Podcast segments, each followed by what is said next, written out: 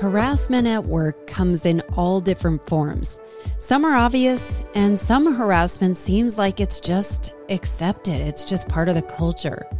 I remember being at a former corporate job where a manager would tell me that the reason why there weren't more women in the role I had is because when you look at the numbers and the sales, who is putting up the biggest amount of money?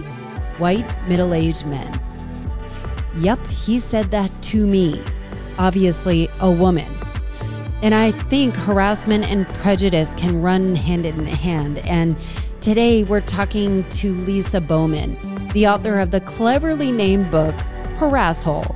Lisa shares her harrowing story of taking down one of the C suite executives at a well known nonprofit because of the harassment that she experienced and the personal risk she took to fight back on her harasser. You will learn about what to look for in your own environment and how to fight back. And believe me, it is not the obvious ways you might think. Before we jump in, I want you to think about some friends that might have shared stories with you about questionable interactions at work. Won't you take a moment, text this episode to them right now, or share it through whatever method? It could really help. And if you'd like to support this show, you can listen to all the episodes ad free, plus bonus content and episodes that are too personal to release publicly as a Patreon patron. And for as little as a few bucks a month, you can help me continue making these episodes and giving you the content that helps you shape your own future and your own culture. Go to patreon.com forward slash culture changers. Here is my chat with Lisa Bowman. I am very proud to welcome Lisa Bowman, author of Harasshole. welcome, Lisa. Allison, thanks for having me. So, uh, as the name suggests, it's very bold, it's very in your face. Tell me, where did a Harasshole come from? So, I, um, as you know, uh, obviously from your insights on the book, I had a situation at my last job where I was harassed, and that became my nickname for my harasser. Um, when the story went public, I never named him. And through the process of writing the book, the title was originally something different. And at the very last minute, I kind of snapped and I just said, you know what? We're going to call this what it is and call him who he is and that became the title of the book. But that's mm. how he was referred to um, by me. So when I was speaking with other people, perhaps outside of the organization, friends that I didn't want to disclose his identity to, I would simply refer to him as my harasshole. Um, and so it stuck. I think that uh, that breeds a lot of challenges that as people that have been on the receiving end of harassment, whether big or small, that we're always very protective that we don't hurt the harassing person. And that, um, you know, whether it is you being the victim and and not wanting to implicate the person that is the offender. I think we do a lot of protecting on that. Can you would you mind sharing your story with us? Yeah, I'd be happy to. And, and let me clarify something I just heard you say. This really wasn't about protecting my harasser. Um, it was more about protecting me and my personal safety by not naming him. Mm. Um, when I first went to the media with the story, mm. he was named, and I asked them to redact his name because I became afraid for my personal safety. Um, people can flip when something like that happens. And so it was really more about self protection rather than protecting him. But in short, the story is is that in 2015, I left a 15 year, very successful career at UPS to take on the role of Global Chief Marketing and Communications Officer at the world's largest nonprofit, United Way. Um, everything was great for the first two years. It was my dream job. And in fall of 2017, I was asked to interview somebody for a peer role on the executive team. Uh, from the minute I was introduced to this person, things were off, they were awkward. Uh, he was subsequently hired, started harassing me. Uh, I put up with it for roughly 15 months before I went to HR, When I went to HR, it was initially on behalf of two females on my team who had come to me with concerns about comments that he had made. Um, by policy, I was obligated to raise it to HR, which I did. A couple weeks later, he crossed a line with me, and I needed to go back to HR on my behalf. And from that moment on, I had a target on my back from the CEO of the organization who spent the better part of 2019 trying to get me to quit, uh, following typical retaliation playbook of things like downgrading my performance with no substantive feedback or really reason why taking uh, resources away from me while not relieving any workload cutting me out of meetings, freezing me out of things. And when none of that succeeded, early in 2020, he terminated me. Uh, mm. For uh, we are now at five different reasons why I was terminated. Apparently, we're throwing uh, things at the wall to see what will stick.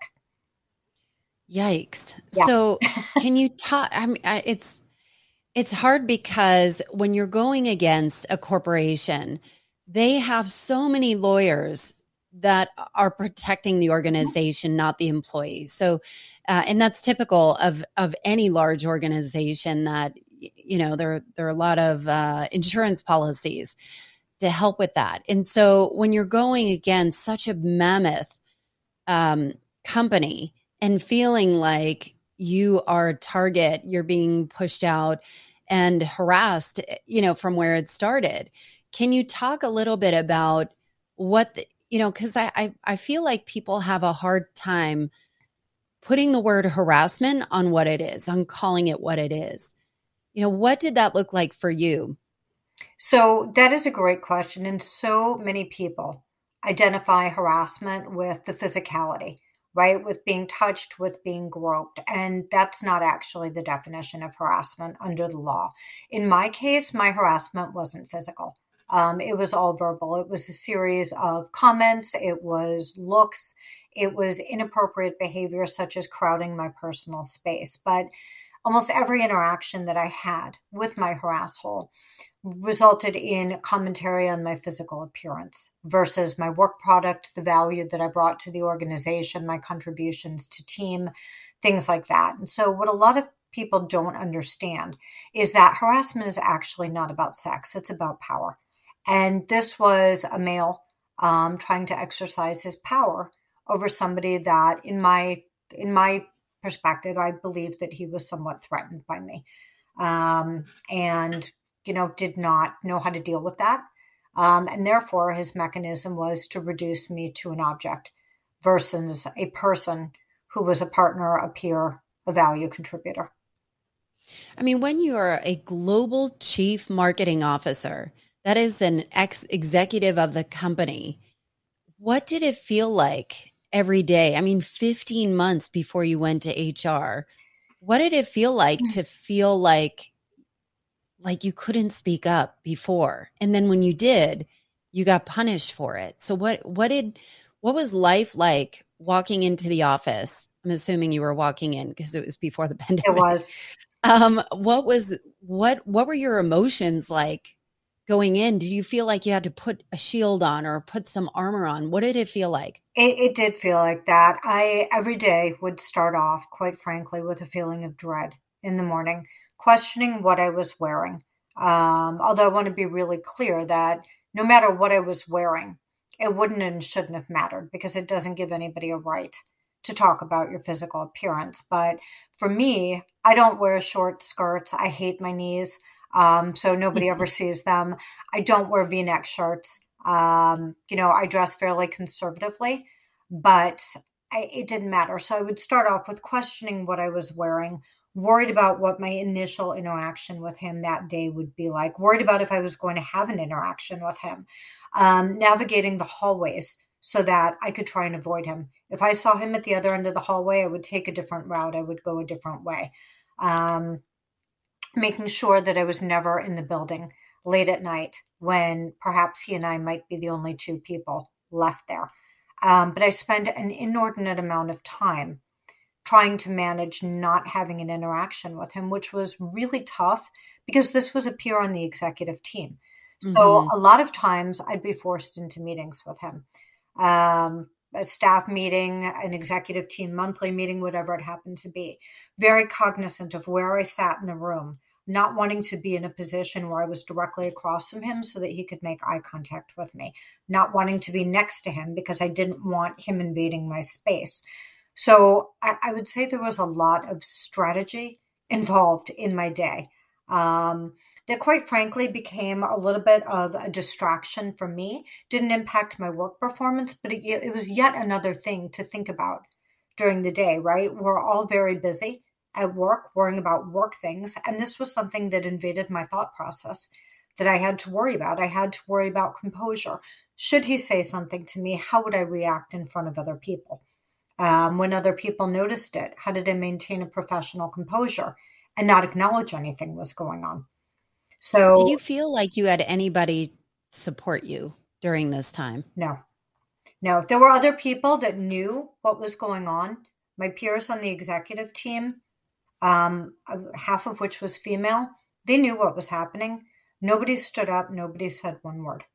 Um, I there was another woman on the executive team who had voiced concern to the COO about one of her resources being transferred to Harasshole's team, and she told the COO flat out that she was worried that we were going to have a sexual harassment issue if this woman was placed on his team.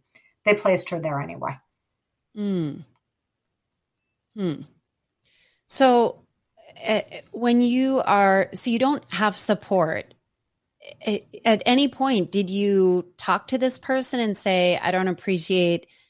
you know the way your your comments. Did you ask him to stop or was it something that you just kind of brushed off? No at every interaction um, i called it for what it was. So when there would be a comment made about your hair looks amazing today. I love those glasses on you whatever the comment was um, there would always be a stop. And you know what we're not here to talk about how my hair looks today. We're here to have a discussion on a strategic approach to problem solving with Project X. We're not here to talk about my glasses. We're here to talk about a communications plan for this product, right? So stop. This is not what we're discussing. Pivot back to work. Um, and at some point, how would he respond? He wouldn't. He would just sit there and stare at me. Um, and at some point, I just stopped acknowledging. He'd make a comment. I'd just turn around and walk away. Hmm. That sounds awful. So at at some point you go to HR and uh and do you feel like they are helping you at this point kind of navigate the landscape? I mean, how did you survive? So uh, what you just brought up is the biggest single mistake that I made and that other people make and that I would encourage them not to make. When something like this happens, while you're usually required to report it to HR, HR is not your friend in this situation. HR is there to protect the company. That was a huge critical mistake that I made in not realizing that. I did go to HR, and the HR person sat there and smiled and nodded and sent me back the requisite email saying that behavior is not appropriate. You shouldn't have to deal with that. But yet they did nothing to really stop it. Um, and even when I went to them and told them I felt like I was being targeted by the CEO, I felt like I was being retaliated against. They pretty much just ignored me. No, no, you're not. You're not. We we hear you. Um, and at the end of the day, the COO that oversaw HR was completely complicit in allowing this behavior to happen. So uh, it it's maddening to think about the power structures and the systems that are in place today that are very corporate friendly, not employee friendly, um, and the fact that you felt like you were marginalized and you were targeted, um, and then uh, you end up getting terminated. And so now, what happens? So um, there's sort of two paths forward, right? One is a legal path and one is a life path. And mm. from the legal path perspective, my case is sitting with the Equal Employment Opportunity Commission, who has to give me approval to sue my employer. Um, there are only three states in the country where you cannot sue an employer directly. Georgia is not one of them, neither is Virginia. Um, so when the EEOC is done with their examination of the case and issues me the right to sue, I will proceed down that path with filing a lawsuit against United Way. Um, on the life front, you know, I'm I'm a big believer, Allison, in that an experience like this isn't worth going through if you don't do something with it. And candidly, that's why I wrote the book. I wanted other people to benefit from my story, from understanding how to navigate, from not making the same mistakes that I did.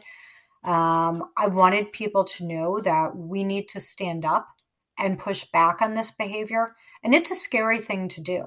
75% of the women that report harassment in the workplace also face retaliation.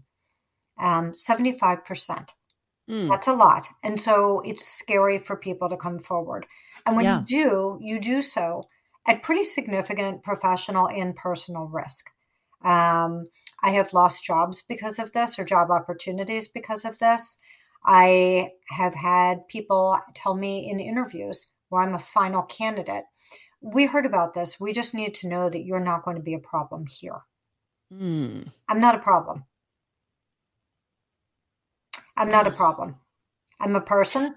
I was a good employee with a really solid track record, and I followed the policy. And I was punished for following the policy. And that's a problem in the workplace that we need to change today. So I'm thinking about uh, my heart goes out to you to feel this way, like you h- held your ground and were operating out of dignity and following the path, but also, you know, protecting yourself. Like, I don't feel comfortable. I don't feel comfortable. And I think women, especially, have a really difficult time saying that when there is a power structure or when there is, you know, somebody's livelihood involved.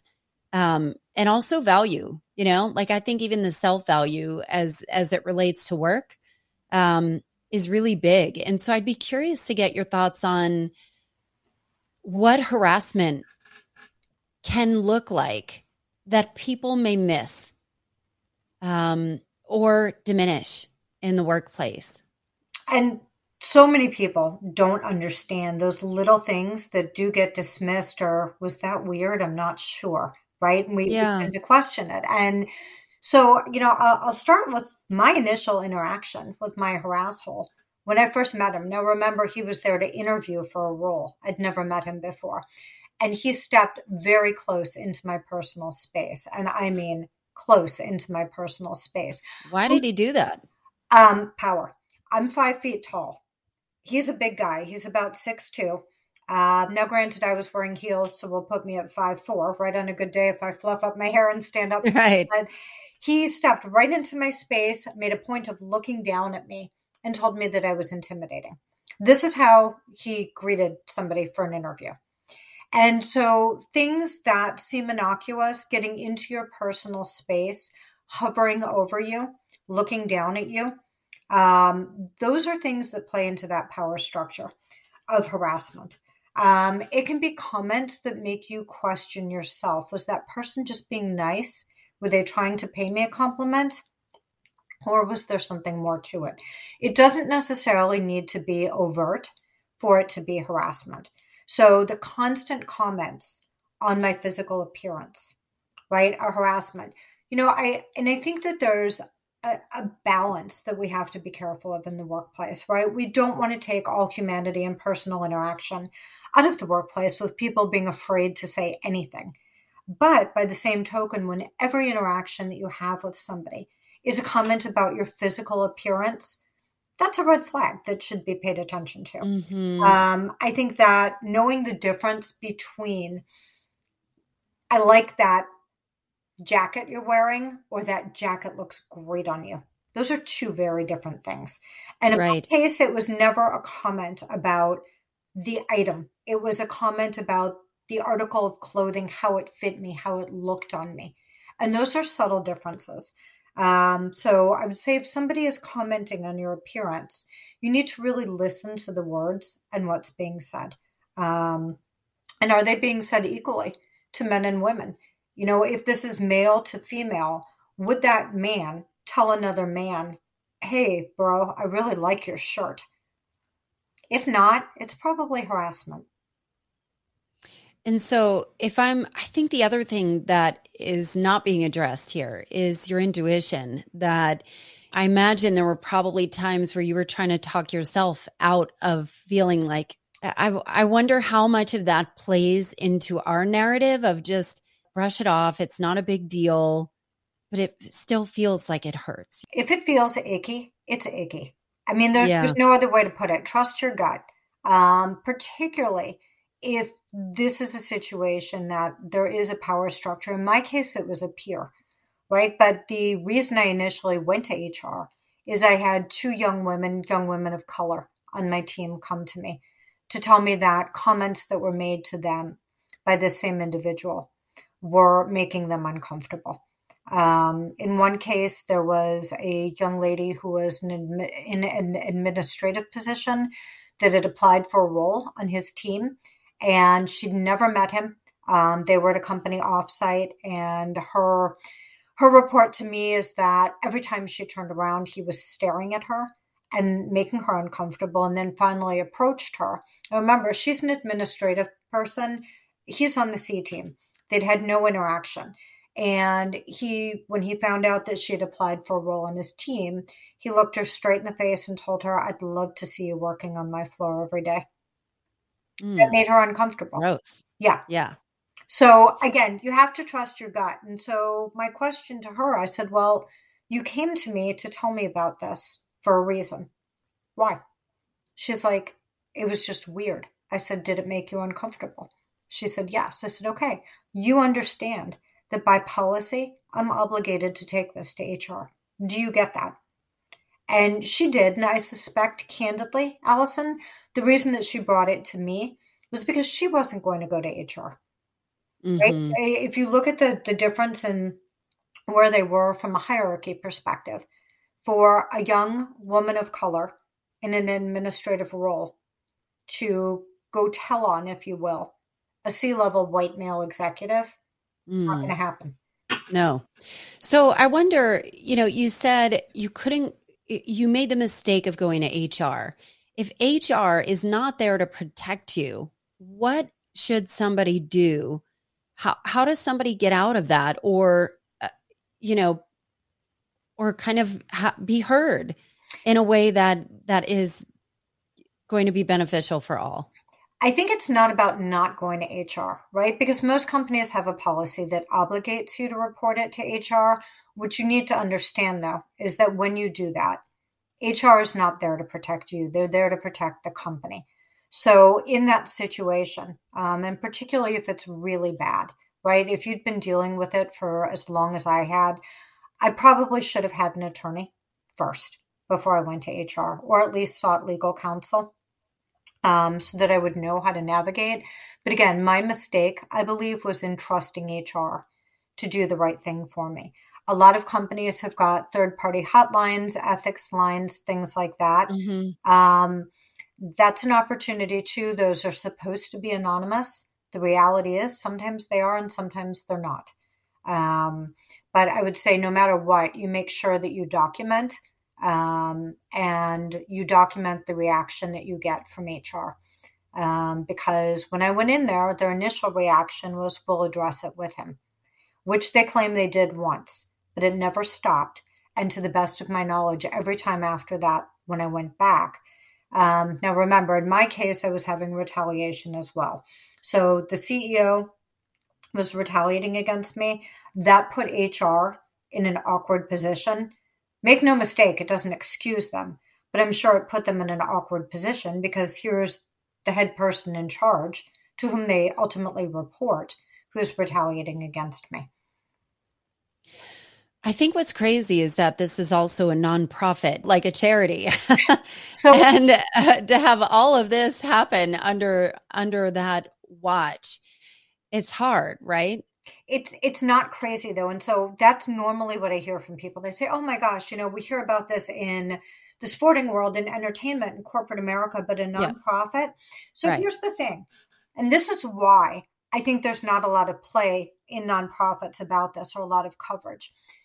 Nonprofits are organizations just like commercial organizations. Yeah. What makes them a mm-hmm. nonprofit is they don't pay taxes. But at the end of the day, it's an organization, and organizations mm-hmm. are filled with people. There are good people and there are bad people. But just because an organization's primary mission is to do good doesn't mean everybody that works there is a good person. Yeah. And so I think so, people forget that sometimes. They think, oh my gosh, these are all the good people that are here to do good work. They're just people like anywhere else. And the reason people don't speak up in nonprofits and what likely made my situation so different is that people don't speak up because they don't want to hurt the mission of the organization. Right. Put it at risk. For me, it was really important that donors understood what was happening. United Way is the world's largest privately funded nonprofit. It's an almost $5 billion nonprofit. Mm, wow. Yeah. That's a big nonprofit. Yes. So I'm wondering from a cultural perspective, so you wrote this book. I'd be curious to get what the feedback has been like. Have you had people come, at, you know, back and say, "Oh my God, the same thing happened to me," or something similar? What has the feedback been like? It has been a lot of women thanking me for saying what they didn't say, and and yeah, and standing up and and speaking out. I have had more women come to me and tell me, yes, this happened to me too. And, you know, I, I laugh because I think the word that's been getting used a lot in the feedback is brave and bravery. And I don't really feel like anything I did was necessarily that brave. I feel like it was the right thing to do. Mm-hmm. And it, it mm-hmm. makes me think about something that my grandmother used to always counsel me on. She was a very wise woman who passed away um, in her late 90s. And she always used to say, You can never go wrong by doing right. And right. to me, this was just the right thing to do was to stand up to speak out about it.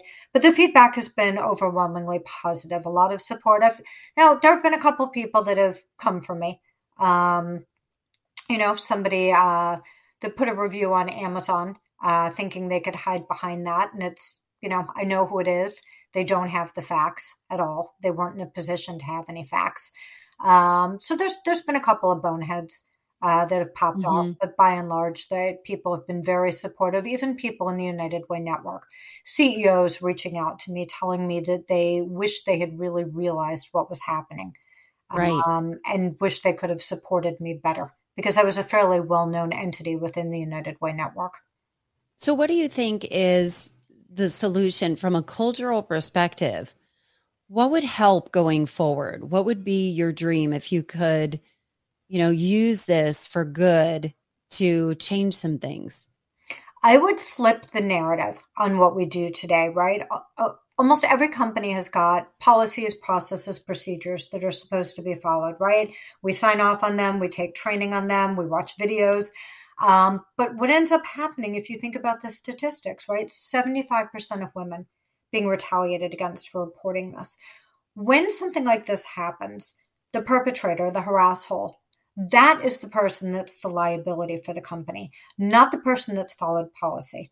And so I'd love to flip the narrative and actually see companies start to embrace and recognize the people that do take the risk to come forward and call out the bad behavior and save the company um, from having an issue. That's exactly what I tried to do, candidly. When this first came up with the CEO, and we had the conversation where I said, Are you aware of the fact that I have had to go to HR twice in the last couple of weeks about this individual? And the CEO's response was, Yeah, yeah, I heard all about that. You know, you and your girls just need to learn to get along with him. Mm. And I mm. said, This isn't about not getting along. This is about somebody whose behavior is a liability for this organization and needs to be addressed. In my role as overseeing brand, with that being part of marketing, that's brand damage. Um, what this organization has encountered as a result of all of this going public because they didn't handle it the right way is brand damage. And that doesn't need to happen. We should be rewarding the people that take the risk to come forward and speak up about this without fear of retaliation because they're doing the company a favor.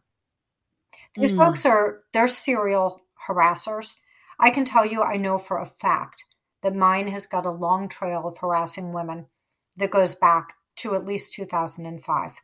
I've had other women contact me from along his prior work history that have had the same encounters with him, even when I didn't name him I had a woman track me down through three layers of contacts, and she said, I worked with him between 2005 and 2008. And I said, I never named him in the media. And she said, Oh, no, it's this person. Uh, mm-hmm. I worked mm-hmm. with him back at this company, same pattern, and I knew that he went to United Way. So, unfortunately, there is not a process to catch these folks. It doesn't mm-hmm. show up in a background check, it doesn't show up in reference checks. There's no way to identify if somebody is a harasser. And I am convinced wherever he is, and I don't know where he is at the moment, there's another woman that's at risk. Mm. So, what do you know that you wish other people could know? I know that when you come forward, you, you do so at risk, like I've said. I know that if we don't start to stand up and push back against this behavior, it's not going to change. And so some of us are going to need to take that risk for everyone else. Um, I know that there were people that knew what was going on and didn't intervene and didn't support me.